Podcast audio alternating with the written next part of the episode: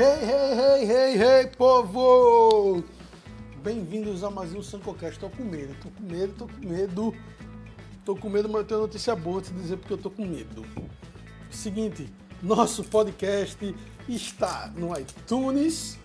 Então é isso, pessoal. Vocês que querem acessar o podcast da Sanco, o nosso Sancocast, pode ir lá na iTunes Store e achar o nosso podcast. Assim como você que está no seu celular, que está caminhando e gosta de escutar o pretinho aqui falando, que gosta de malhar escutando, que gosta de escutar no carro. No carro, no carro é bom, no carro é quando eu mais escuto pessoalmente. A cultura do podcast para mim se resume ao carro. E é muito útil para mim porque eu passo muito tempo dirigindo ou então de carona. E para mim é carro e quando estou de bobeira, mas a maioria das vezes é em carro. Então você pode acessar tanto na iTunes Store, você que está aí no seu desktop bonitinho, como no SoundCloud barra Sancocast, assim como você também pode acessar naquele aplicativo podcast que tem na iTunes Store. Podcasts, você vai lá, bota Sancocast, tem tudo lá, inclusive esse episódio, que é o primeiro do iTunes. Viva! Viva carnaval, povo! Viva é coisa muito boa. Vamos lá? Aí você tem Android e vai ficar triste não, não vai ficar triste porque é só você baixar o Podcast Addict e ele consegue achar todos os podcasts do mundo e aí fica muito fácil, ok? Pessoal, eu vou falar para vocês sobre uma grande oportunidade da nossa vida, sobre a capacidade que a gente tem de se capacitar. Olha que coisa maravilhosa. No último episódio eu falei justamente sobre concurso, porque as pessoas escolhem concurso, passam tanto tempo estudando fórmulas prontas e não passam em concursos e continuam estudando as mesmas fórmulas para ver se não erram, porque na verdade elas não têm que aprender, elas têm que decorar essas respostas certas. Nesse episódio específico eu vou falar sobre conhecimento você adquire onde você quiser. É isso mesmo. Vamos lá, deixa eu tentar explicar essa minha ideia. Esse episódio eu prometo ser mais curto. É durante o carnaval, eu passei esse tempo sem gravar, justamente que é o tempo, os quatro dias que a iTunes pede para o podcast entrar. Então eu não queria postar mais um episódio sem estar já no, no iTunes e para o podcast Addict, enfim. Então hoje eu estou postando o que era para ter postado no começo da semana, terça-feira. Ele passou uma semana sem podcast, mas eu vou lançar mais uma vez no final de semana, tendo em vista o grande acesso que vocês tiveram no último episódio, assim como é, o compartilhamento fica mais fácil estando em todos os meios e eu não perco mais um capítulo de grande impacto tão somente em uma mídia, agora é mais transmídia do que todos, que você pode escutar onde você quiser, certo? A oportunidade está em absolutamente todos os cantos. E eu vou falar disso exemplificando a minha vida. Eu estudei em bons colégios a minha vida inteira e basicamente o que eu posso ter deles é tive grandes professores que me ensinaram grandes coisas e todas as coisas que eles me ensinaram estavam além do que eles foram contratados. Certo, deixa eu explicar. Aqui eu vou falar dos grandes professores que eu tive em minha vida. Vou começar pelo colégio e vou partir para os meus professores de vida. Então, começando pelo colégio, o maior professor que eu tive era meu treinador. É o senhor Matheus, que era meu treinador de futsal. Matheus me ensinou muita coisa nessa vida, a principalmente ter disciplina. Então, se hoje eu consigo tocar vários projetos, por maior que sejam, e analisar eles de forma mais fria e competente possível é o que o Mateus me fez aprender. E por que eu falo isso, pessoal? Eu falo isso porque Mateus me ensinou a enxergar o, o mundo de uma forma que você tem que fazer o que você se propôs. Quando eu entrei no futsal, eu entrei para treinar, para fazer parte daquele time. Mas assim, fazer parte do time para mim era consequência. E o Matheus me ensinou que fazer parte do time era uma puta responsabilidade. Eu estava ali, eu tinha que treinar forte e tinha que jogar da maneira mais forte que pudesse, porque tinham pessoas que treinavam que não necessariamente elas teriam a mesma intensidade que eu. E ele cobrava coisas absurdas da gente, que, assim, se você for pensar para um treinador de futsal, bem filme americano. O meu boletim, meus pais não tinham acesso. O Matheus tinha acesso a todos. Quando eu fui pego no carnaval, com 14 anos, tomando minha pitucola, que o Matheus me pegou, eu passei três jogos sem jogar. Quando eu fui pego numa, no aniversário de 15 anos, numa farra de 15 anos, bebendo, eu passei mais um jogo sem jogar. Isso me fazia muita falta, porque o futsal para mim era uma coisa muito boa. A gente treinava, era três vezes na semana, mas quando era campeonato, o Matheus botava todos os dias. Para mim era do caralho ir lá todos os dias treinar, porque eu sabia que ali eu estava evoluindo de alguma forma, eu estava evoluindo no esporte. Assim como todas as coisas que o esporte pode oferecer.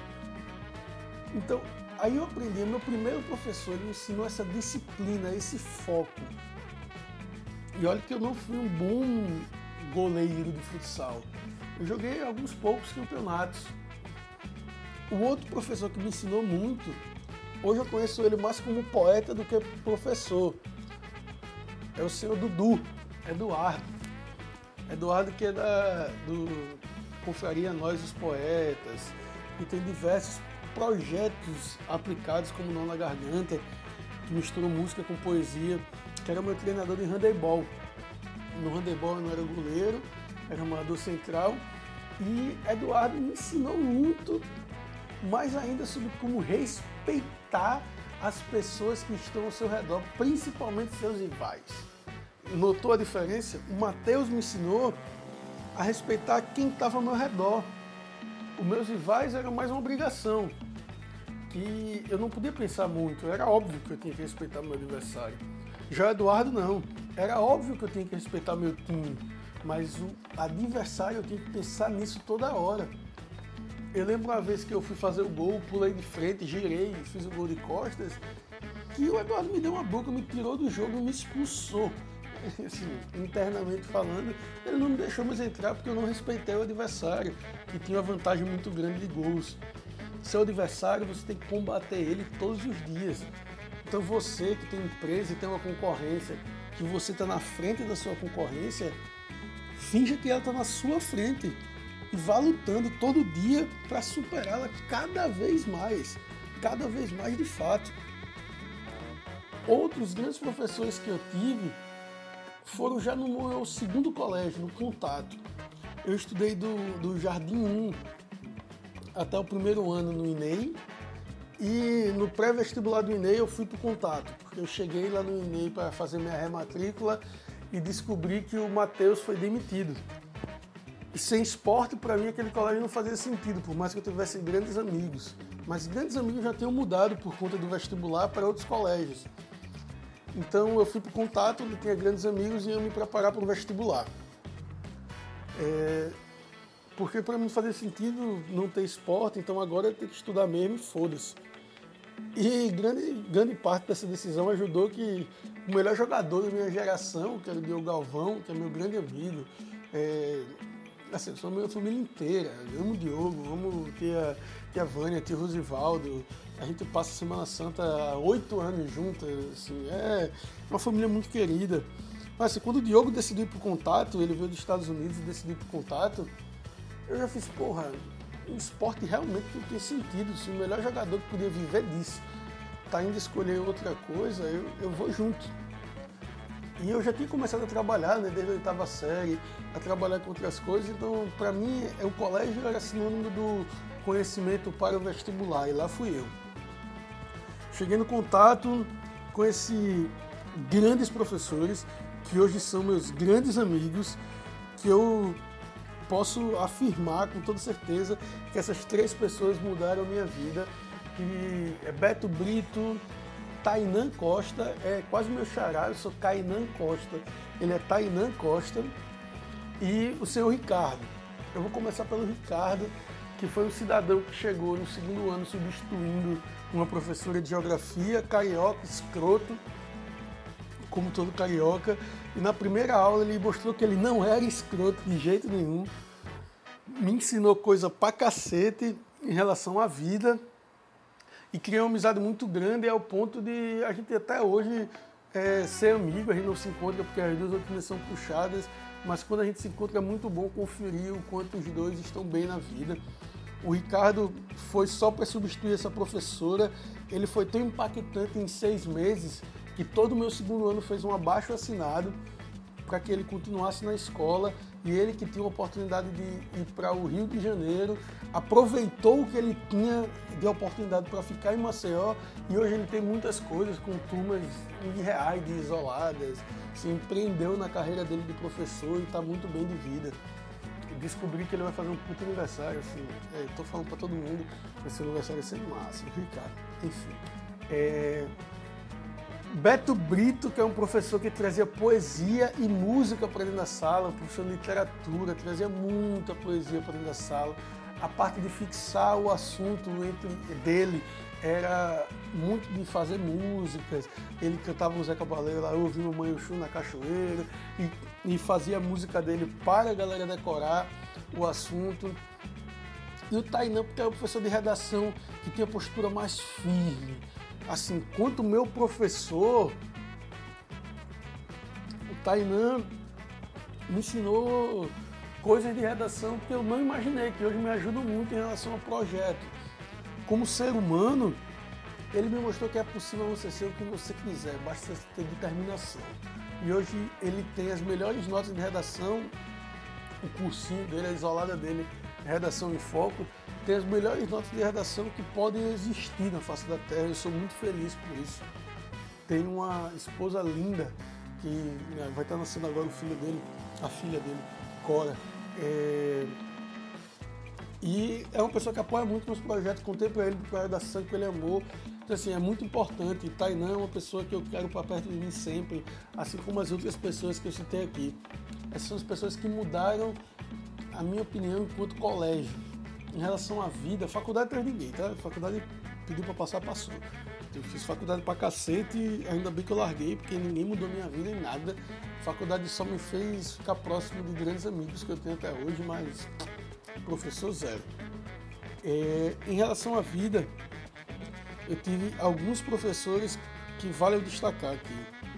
O primeiro deles é uma homenagem a um cara que mudou a minha vida quando eu era moleque que se chama Guilherme. Guilherme é, era dono do Maicai, é dono do Maicai ainda em, em, memória, que é uma casa de show que existe em Maceió, que me deu muitos toques de quando eu chegava com banda lá, o Guilherme foi assassinado há um tempo atrás e assim, Guilherme me ensinou muito. E com o Guilherme vem uma série de pessoas, Lela, Felipe, Tati, Júnior. Hoje eu estou dentro do Maicai realizando alguns projetos é, como o Festival do Maicai, o Musicai, como uma oportunidade criativa.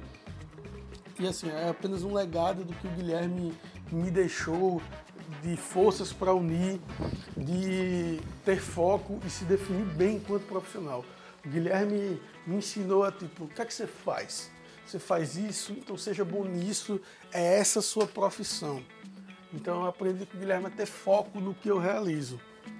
É, já em, em, outro professor para mim de vida é um músico que era dono de uma banda que eu fui produtor e que se chama Toninho Jucá. Ele tem uma banda chamada Canibal, uma banda de axé consagrada. Ele é compositor do Vale Night, que o Asa gravou e tudo mais. O Toninho me chamou para fazer parte da Zambá e o Toninho me mostrou que sonhar é possível, ajudar pessoas é possível e ser bom é o caminho. Toninho me ensinou a como acreditar em alguma coisa, ir fundo, investir e botar o pé, botar a cara e poder realizar da melhor forma. Toninho me ensinou que as pessoas podem ter defeitos, mas em relação ao seu negócio, as pessoas sonham junto com você. Então acredite no sonho que elas têm dentro do seu negócio, dentro do negócio que vocês têm junto, ou dentro do negócio que ela tão somente faz parte. Se ela tem outros defeitos, você tenta corrigir como pessoa. Não tenta minimizar essa pessoa ou buscar um erro dentro dela. Não. Essa pessoa que tem uma conduta diferente do projeto, ela sonha em ser feliz com esse projeto assim como você. Então aproveita isso. Me ensinou como ser bom, como amar a concorrência, como ter paciência. Toninho foi um grande professor, assim como todos da Suprema. André Normando, um grande empresário, me ensinou a ter uma calma que até hoje eu não tenho. Mas assim, ele me ensinou. Ele me ensinou muito. Pô, resolvi isso com calma. O Kenny, que era músico da Canibal, sócio da Suprema e designer, me ensinou a cuidar tudo com carinho a cuidar do histórico, a ter tudo armazenado, a saber onde está pisando, a prospectar o futuro, a ter noção do futuro por bom e por ruim. Então, outro grande professor. Outro, mais um fora do Supremo, grande professor, é a última empresa que eu trabalhei. Chama Tamo Junto Produções, Tamo Junto Produções, Tamo Junto Entretenimento e tem como dono, como chefe, o senhor Maurício Vasconcelos.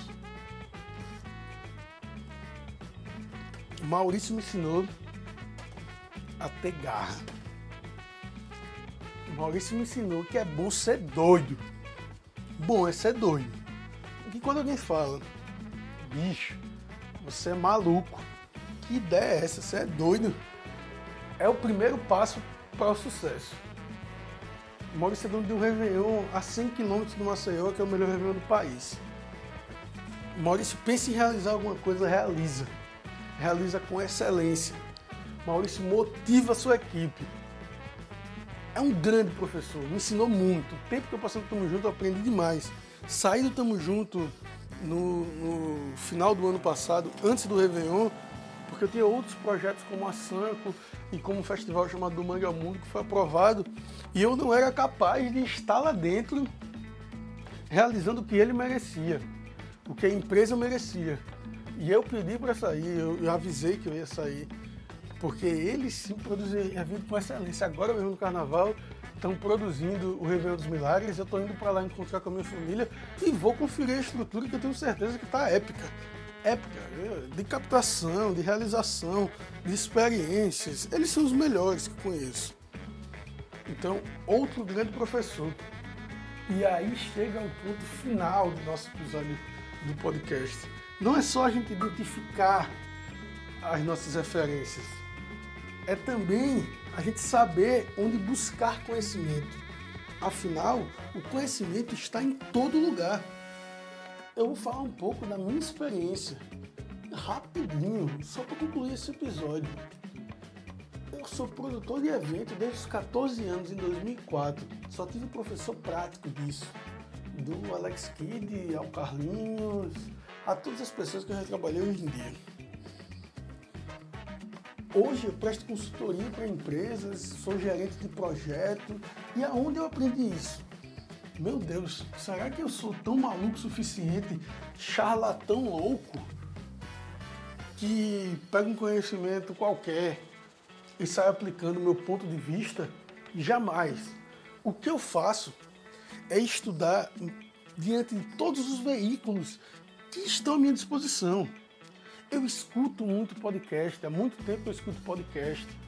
Eu leio muitos livros, fonte de inspiração de todas as faculdades. Eu assisto muitas palestras, vídeos, frequento muitos congressos e é onde é que está isso? E aí, pessoal? Será que eu tenho a mesma capacidade de um administrador para ser coach de uma empresa? Para liderar um projeto de expansão? Para ser planejamento de uma grande loja? Sim, eu me considero capaz.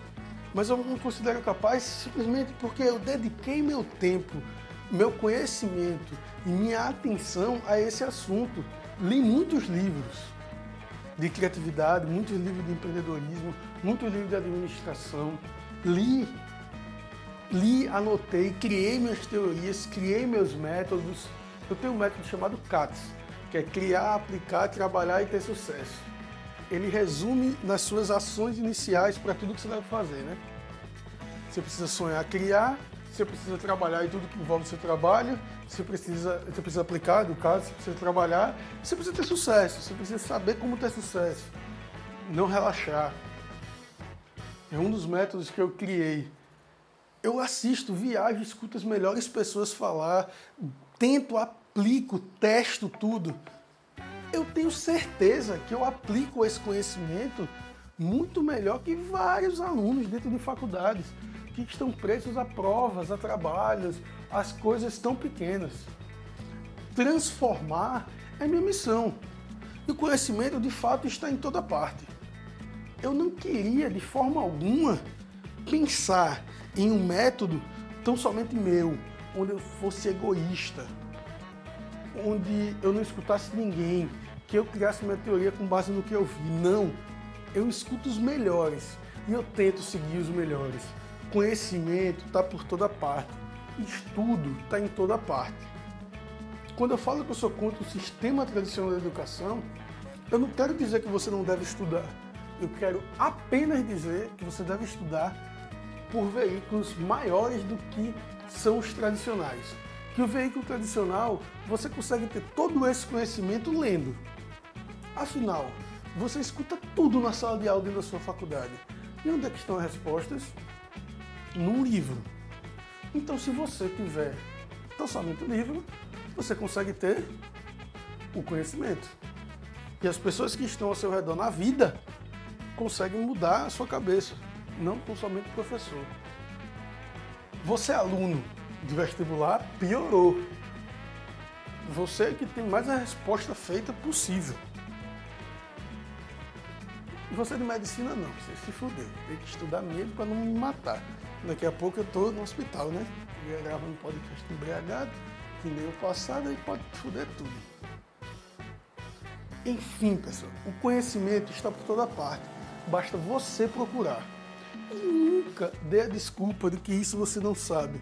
Sempre fale. Sempre. Eu sei que eu posso saber. Porque está em toda parte. Basta procurar. Basta ser capaz.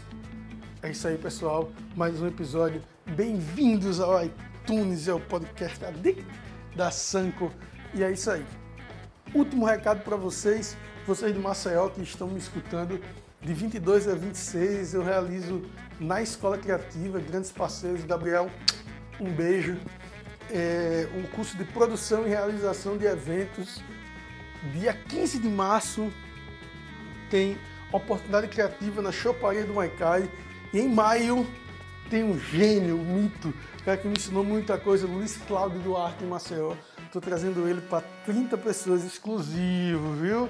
Você que está me escutando no Nordeste aí, trata de comprar sua passagem para maio. Última semana de maio, Luiz Cláudio Duarte, produtor do Rock in Rio, Coca-Cola Vibe Zone e o Escambau A4 vai estar aqui em Maceió dando curso de produção e gestão de eventos.